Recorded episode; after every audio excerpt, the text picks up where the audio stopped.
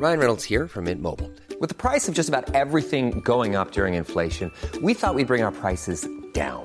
So to help us, we brought in a reverse auctioneer, which is apparently a thing. Mint Mobile unlimited premium wireless. Ready to get 30, 30, bit to get 30, bit to get 20, 20, 20, bit to get 20, 20, bit to get 15, 15, 15, 15 just 15 bucks a month. So, Give it a try at mintmobile.com slash switch. $45 upfront for three months plus taxes and fees. Promo for new customers for limited time. Unlimited more than 40 gigabytes per month. Slows. Full terms at mintmobile.com.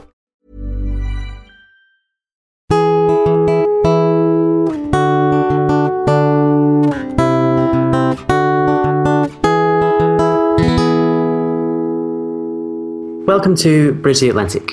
We are your host, music web designer Ross Barber, owner of Electric Kiwi, where we create awesome custom websites for bands, artists, and musicians.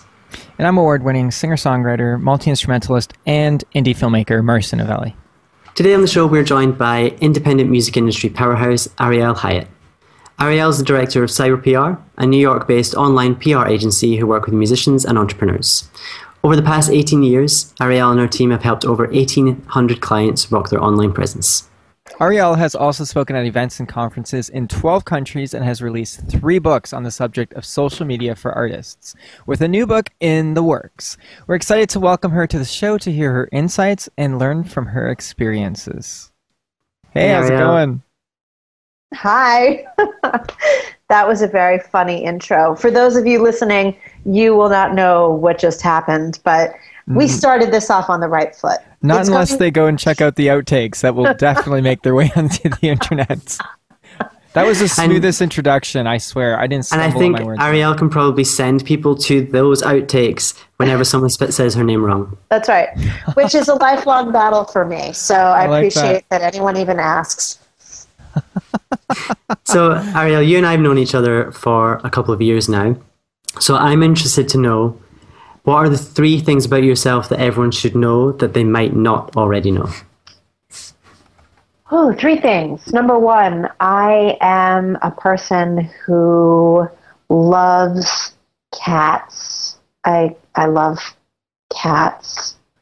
Um, I rescued a little tabby cat, and every year I run a charity drive to uh, raise money for the ASPCA, um, and that's sort of my my little give back to my city. There's actually a huge cat problem here in New York City, and lots of feral cats in Brooklyn.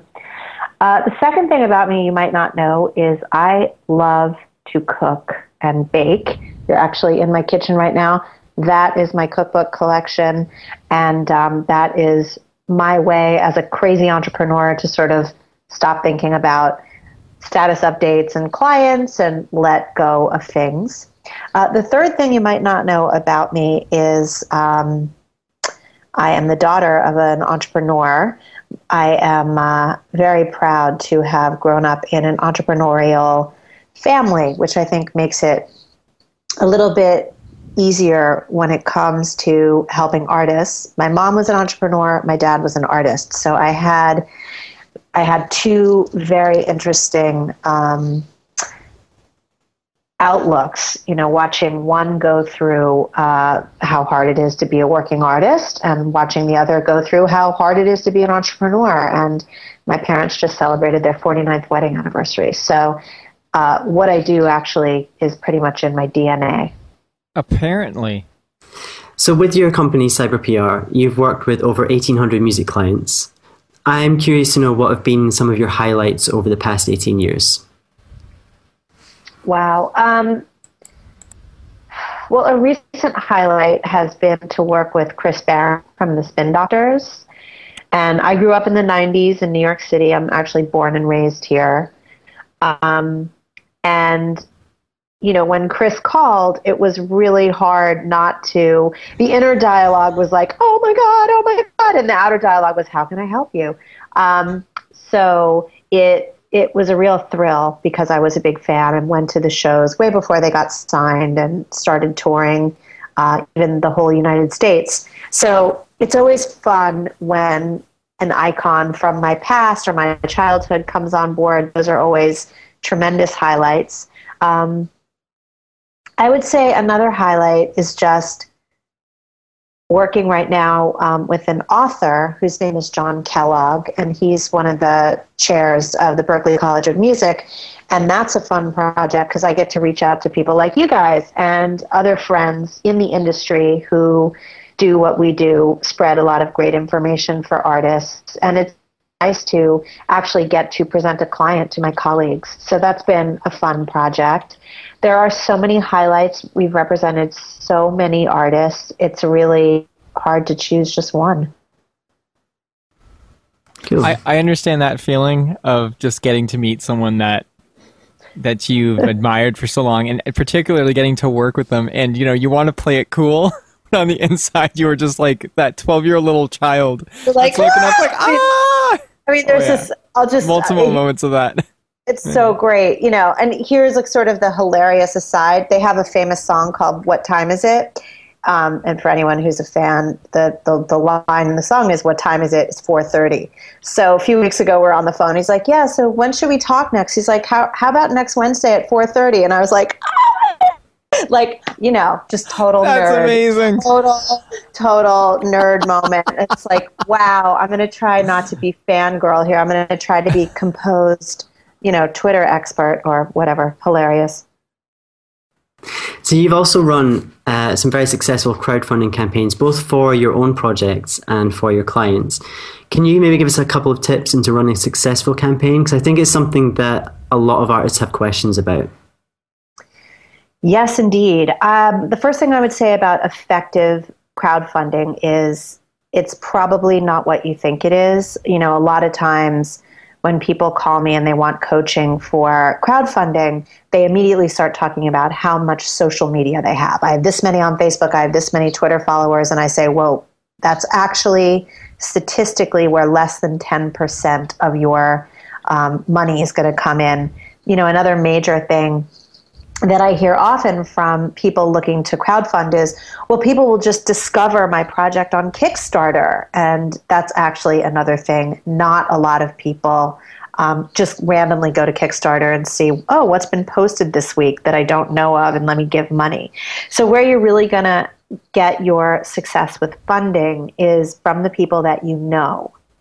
And that's the that's the kind of mind bend that's painful when you go for crowdfunding because you sort of want to hide behind you know uh, a platform like kickstarter or RocketHub or um, you know whatever you decide. Indiegogo. Indiegogo or of course pledge. You know you think i'm just going to put that up there and and blast it out to my socials maybe one newsletter but that is not how you have to do it. You have to aggressively pinpoint who the people in your life are who you think will support you. You need to ask personally. You need to get away from your computer. You need to make phone calls. It's, so it can be very, very uncomfortable when you're trying to fund um, if you don't know that that's definitely going to be part of the picture. Oh, definitely, I can relate to that. I, I partially crowdfunded my uh, debut full length solo album, and uh, it worked out, but it definitely wasn't easy. You don't just post it up there and share it with your following and think that that's it. You have to interact with people, but it's got to be authentic. You can't just be asking people for money, you know, but it's the people that you know do want to support you that they just might have seen your updates and they just want to know personally that, yeah, you want them to help you and they're happy to do it. Totally. And people mm-hmm. are so busy. You have to remember, like, they saw it, they meant to give. It's not personal. It's so easy when you begin to line up and ask everyone in the world you've ever met for money to begin to take it really personally. Oh, yeah. Um, and a lot of the coaching that I do around that is it's half of it is just talking people off the ledge. Like, don't worry, you didn't offend anyone. It's just we're all so busy, we don't have time. Do you not find there's also a balance not to uh, like completely drive people crazy and uh, overdo it, but also being able to put your pride aside and just ask people? Like, there there were a few people I never would have thought to ask, but I needed the money to make an album, and I just sent them a simple personalized message on Facebook. It can't be this mass crap. It has to be a particular message. Ask how they're doing and be authentic. And there were some people that that contributed. I surprised me. Absolutely surprised me. Yep. Right? That's that's right. That's yeah. that's part of it. Yeah. Cool. This actually brings us to a listener question. Uh, Sean from the podcast No Totally, which is an awesome show, he wants to know how do you know when you're worthy of other people's money when it comes to crowdfunding? Oh gosh, you know, it's funny that a man would ask that. Um, it's, it's a very female question, I think, because I think women struggle a lot with worth and over delivering and you know having to prove our worth. So that's amazing. It came from a man. Um, I like to always look to people that I admire deeply in this field, and let's go to Seth Godin for this one. Um, and what Seth talks about is remarkability. So if you are remarkable, that means that someone believes in you enough that they remark to their friends, hey, you should listen to Bridge the Atlantic. It's a great podcast. Or, hey, you should Oh, try, you should try uh, working with CyberPR. They're a great agency. You know, that's remarkable.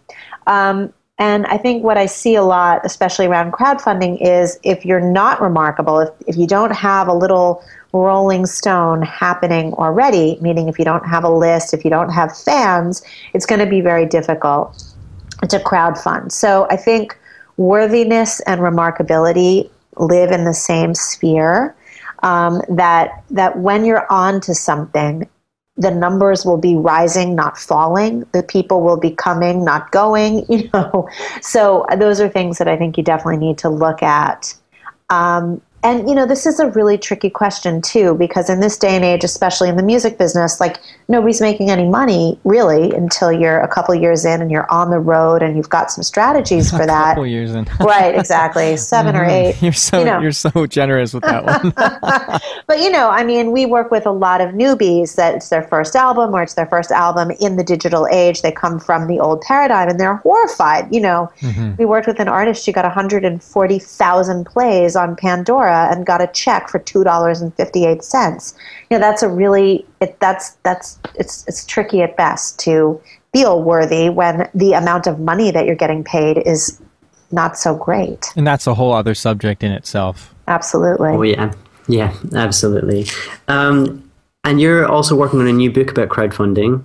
Can you tell us a little bit about that? I know things have changed since uh, you initially announced it quite a while ago, and uh, some good things. Some good I things. have feel like the, the girl that cried wolf with this one, I swear. Um, I did intend to release a book called Crowd Start, which I wrote top to bottom. And actually, really good news. I found an agent. He loved the book, but thought that I could write a much better, stronger book. And so we are back to the drawing board. So um, it's going to be a little while, but I definitely will be putting something out about crowds. And in 2016, I will be launching a course, a 30 day course for how to run an effective crowdfunding campaign. So definitely, I've got that up my sleeves for next year. Can you give us a little uh, preview on that by giving us uh, maybe a couple really important tips that artists can use when uh, starting a crowdfunding campaign? Yeah, the first tip is really think about what could you provide that could be really fun and extraordinary and special. So the offers are key. And just, you know, a copy of my album or a download or whatever might not be super special. You might want to create a special event, a white party or a dinner under the stars or go bowling with me. I don't know. You could come up with a million things. Um, so I think that's definitely one thing to keep in mind. Another thing to keep in mind is really being careful about, like you said, who do you know, who can you contact personally, not only on Facebook but everywhere else, and really, you know, part of part of this the 30 day plan I talk about talks about identifying your VIPs, 50 of them, 100 of them, and actually putting on a spreadsheet. Here's my 50 or 100 targets and this is how much money I think each one of them might even be good for. So that way you can begin to have a sense of how much money to ask for. Because I think a lot of times we just make up in our minds, oh, I need $10,000, I need $40,000, I need 50, whatever you need, might not be in alignment with what you can actually do. So the new 30 day process takes you through this VIP it's a spreadsheet really you put first name last name how much money you think people are good for and then you won't have any big shocks at the end of your campaign I like this. I like this. You said the word spreadsheet and you kind of won me over because I, I do love a good spreadsheet. you know, I don't think musicians are so awesome at spreadsheets. It's not in our in their DNA, but you know, it's organizing like that that I think is really going to make the difference. Absolutely. You know, and, and speaking about making the difference and, and planning, um, what should an artist do before, during, and after working with a publicist? Oh boy. So before you work with a publicist, ask yourself, do I really need to be working with a publicist?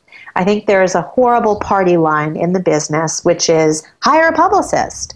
Um, and I think a lot of artists get that advice because a publicist and a radio plugger are probably the two people that will actually answer your phone call. So, for artists that are listening, understand that if you're going to hire a publicist, you are in the driver's seat. It is a buyer's market. There are hundreds of us out there. Um, so, the first thing you want to make sure you do is ask yourself why do I want publicity? What type of publicity do I want? And what's my bigger picture? Because just getting publicity for publicity's sake doesn't really do a lot it's very nice. You can have a, you know, some reviews to put in your press kit or some links to share on social media, but what's your bigger picture? So that's the first thing. The second thing I would say about pre pre preparing for hiring a publicist is really talk to talk to at least 3. Publicists are fabulous at sales. They have to be because they have to pitch writers and bloggers all day long, which is a very difficult job. Um, so really uh, my favorite clients are the ones that come to us and they they have expectations that we know we can meet that are reasonable. You know if i had a penny for every time an artist told me they want to be on pitchfork i'd be a millionaire. That's the Not, same thing another one of our guests said angela mast. Totally nightmare. It's like I mean, look, I've been in 22 years, so today's Pitchfork is yesterday's Rolling Stone. And, you know, every artist would come to me and be like, I want to be in Rolling Stone. I want to be in Billboard. You know, there's always, we're always the two. Now it's Pitchfork, Stereogum, Brooklyn Vegan. Just because you Google mu- music blog and those are the, the three things that pop up first doesn't mean that you're worthy of getting in those blogs. So we have a lot of conversations with artists about this. You might not make music that's pitchfork worthy you might not be ready for Pitchfork. You know, a lot of artists that seem like they come out of nowhere and get featured there have actually been doing it for many, many years. So um, that's the second thing. What are your expectations? And I would, during a campaign, really, really make sure that your publicist is managing your expectations and you are managing what's actually real for your publicist, which is it takes even the best PR person sometimes 30 times reaching out to people to even get them to say no. It sucks being a publicist because people are busy, their inboxes are totally inundated, and you're trying to cut through the noise. You're working something, there's probably 2,000 releases a week, there's hundreds of publicists. We're all trying to get to the same people. Understand that this is not easy. And then I would say, after your campaign is over, when you've gotten all your wins and you've got your stack of publicity, you want to figure out a plan for leveraging. What are you going to do with that PR? Are you going to put it on your website? Are you going to make a social media campaign where you tweet it out and Facebook it out and really showcase it? What about making images and putting it on your Instagram? You want to show that all this stuff happened. Now, that doesn't mean you go on a bragging campaign. You have to mix that up with other content, of course. And then what are you going to do with that PR? Are you going to take it to managers, labels? Are you going to continue to try to get PR for yourself by leveraging what's already been happening in your next cycle? You know, you have to ask yourself, what's the purpose of all of this press? So pre prepare, totally figure out who the best person for the job is, and talk to a few. During, manage your own expectations, and after, have a plan. Awesome. Are you ready yep. for 20 questions? I am. Cool. I'm going to kick this one off with coffee or tea? Coffee. Meat or veggies? Veggies. CD or vinyl? CD. Summer or winter? Oh, summer. Yoga or yogurt? Yoga? Or yogurt? Yeah. I don't even know what you're talking about. Just which one do you prefer? I don't know what yoga is. Yoga, yoga, yoga. Oh, yoga. What did Yoga. You, what did you think he said? Well, I have a friend named Yoka, and I'm like, are we talking, Yoka. are we talking about Dutch people? Yeah, that's how that's how good our research is. Is it yoga or is it yogurt? yoga. Funny Scottish accent. Oh I know gosh. that gets everyone. Oh Twitter God. or Facebook? Twitter. Breaking Bad or Orange is the New Black? Breaking Bad. James Brown or James Taylor? Oh, James Brown. Canada or Scotland? Scotland. Oh, that's oh. I guess it never wins, so it, it can it can get one. Yeah, it rarely wins. down. Celine Dion or Marilyn Manson? Marilyn Manson. Oh, I like you. I liked you before, but now I like you even more. The Beatles or the Rolling Stones? The Rolling Stones. Manhattan or Brooklyn? Manhattan. By the way, I just I feel like I put a D at the end of that. It looks sounds like Kind of did. like I said Brooklyn, Brookland, You know, I, li- Brooklyn. I live in Brooklyn. Brooklyn, but I'm born and raised in Manhattan, so I, I gotta, I gotta, you know, keep it Represent. real. Gotta rep. Now, this one might be tough. I'm going to make you pick between Walter White or Jesse Pinkman. Oh, Jesse. Ooh. Ryan Adams or Bryan Adams? Oh wow! Uh, Bryan Adams tickets just went on sale today, and I am a child of the '80s. I'm going with Bryan. Yeah, I used to listen to Bryan Adams all the time when I was Nate younger. I love it. Great singer songwriter. Love it. Amazing. Michael Jackson or Michael Bolton? Power grab.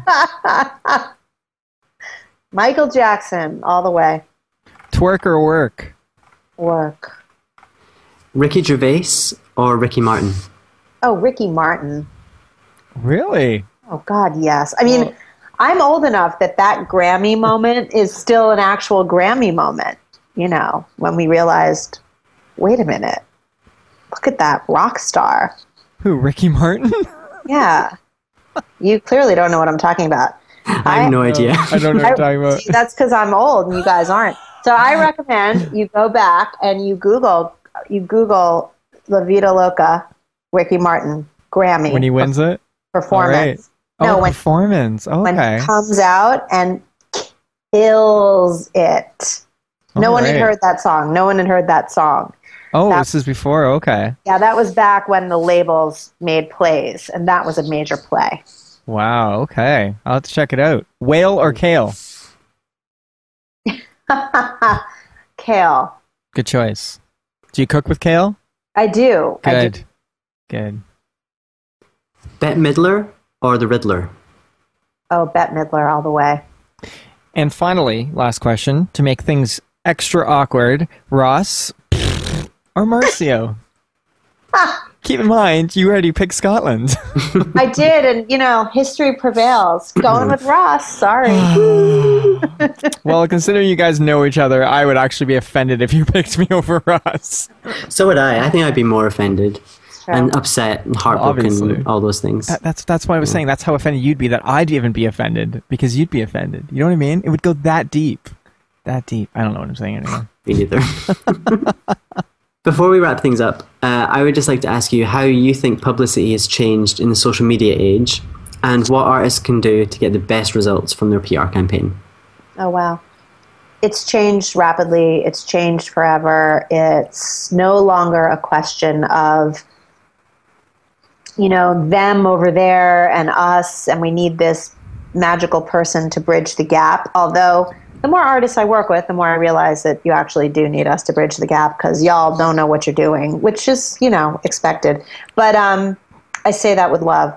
Um, just because you have the Twitter handle of the writer that you might want to have cover you, that does not mean that they're going to. And I think social media makes it feel like everybody's invited to the party, but I think strategy is still super key in, in, in all of this. And understanding your target is something that a vast majority of artists don't take the time to do. You don't have to. But if you want to do your own publicity and do it well and do it effectively, that's what you're going to have to do. The reason why Brooke runs my PR campaigns is because Brooke eats and sleeps and breathes and lives which bloggers are doing what, what they like, where they write for. And she watches them very carefully before she ever approaches them. And that's actually what it takes to get a good effect. Um, so that is that is something that's actually never changed in publicity. It's just now a quick Google search will allow you, the client, the artist, the person on the other side, to very easily identify and find who those writers are. And that is where it feels like there's a major power shift. So just because I used to have a magical list and a mailing list and a phone number of, you know, phone call, phone number, I used to have a phone book that's all gone. Obviously, we've got emails, we've got Twitter, we've got people all over Instagram, easy to get to them. That does not necessarily mean that you've got the right time and the right attitude and the right way to approach them. So, another thing is social media and PR are now very much the same thing, right? Like a really great tweet from a really high profile person can get you just as far as an article or a blurb or anything. So, these things are now intertwined and that cannot be ignored. Anyone that's doing PR and they're not bringing social media into the picture, I would question very, very deeply. What can artists do to get the best results from their PR campaign? I mean, really, do your homework. If you're doing your own PR, there are so many fabulous people in the world that are writing articles about how to be effective. I actually just read Ari Herstand's blog this morning, and I found that how to how to get your music on podcasts article, which is fabulous from Ari's take. And you know, I read it and I thought, oh wow, this is a lot of work. But the cool thing is, it's all there. If you're willing to do the work, it's there, and that's that's very cool. Um, have targets. And please god don't make your target pitchfork. Please don't do it. But no um you know figure out what the next good indicated step for you is and have high targets medium targets and low targets. And then either hire someone who can help you achieve those and or you know do it approach it yourself. And that's that's what i would say about doing your own pr awesome. awesome. We both think it's awesome. Apparently, we, we both do said right awesome at the same at the time. exact same time. it's good. It's a good word. I actually was criticized recently for saying awesome. Uh, somebody I'd met, they're like, "Can't you think of a better word?" I'm like, "Uh, it's just Yeah. a natural response." It is a natural response. I agree. My Australian friends use uh, fabulous. You could try- Fabulous. You could try that one. That's more of an eccentric word to use uh, over here. Like, Yeah. fabulous. Yeah. And So it's, say it's kind of cool, though. Cool, fabulous. So Ariel, tell, let's um, let's uh, get everyone following you and finding you. Where can everyone find you online? Uh, my social media drug of choice is Twitter. So you can I follow, like how you put that. Sorry. you can follow me at CyberPR, C Y B E R P R. You can follow the music stuff that goes on in the in the in the agency at CyberPR Music. You can follow Ashley and the team at Team CyberPR. So those are the three handles for us. You can follow my small gray tabby cat at the Hunter Cat. um, so that's that's your choice. You can. There's lots of choices. so people don't want to follow you, or they could follow both. You could follow. she, Hunty, Hunty doesn't tweet as much as I do because No. she doesn't have opposable thumbs, but you can certainly follow follow us both. Yes, go follow them both. And as for me, I'm writing my next solo album, and you can hear my music on marcianovelli.com. Make sure to follow me on Twitter, Facebook, Instagram, and Spotify, which are all slash Marciannovelli. I'm working on websites for vari- various artists at the moment. I'm also in the planning stages for a new book, which I will say more about at a later stage. You can see my work and blog posts at electrickiwi.co.uk. You'll find me on Twitter and Instagram at electrickiwi and on Facebook, Electric Kiwi Design. This episode was brought to you by Chris Keaton Presents. Find out more about what Chris does and how he can help you at chriskeaton.com. And if you'd like to sponsor the show, visit patreon.com slash bridge the Atlantic.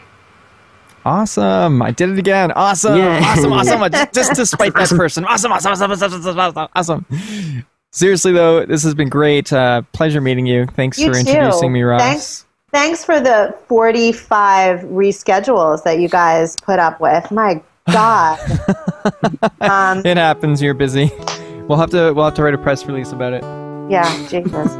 All right. Have a great right. rest of your day. You too. Talk soon. Thank you. Bye. Bye. Thanks for listening to this week's episode of Bridge the Atlantic. If you like what you heard, please subscribe and leave a rating and review on iTunes. You can also find us on YouTube, Facebook, Twitter, and Instagram, so connect with us on there and let us know what you think of the show. Thanks for being awesome, and we'll see you next week.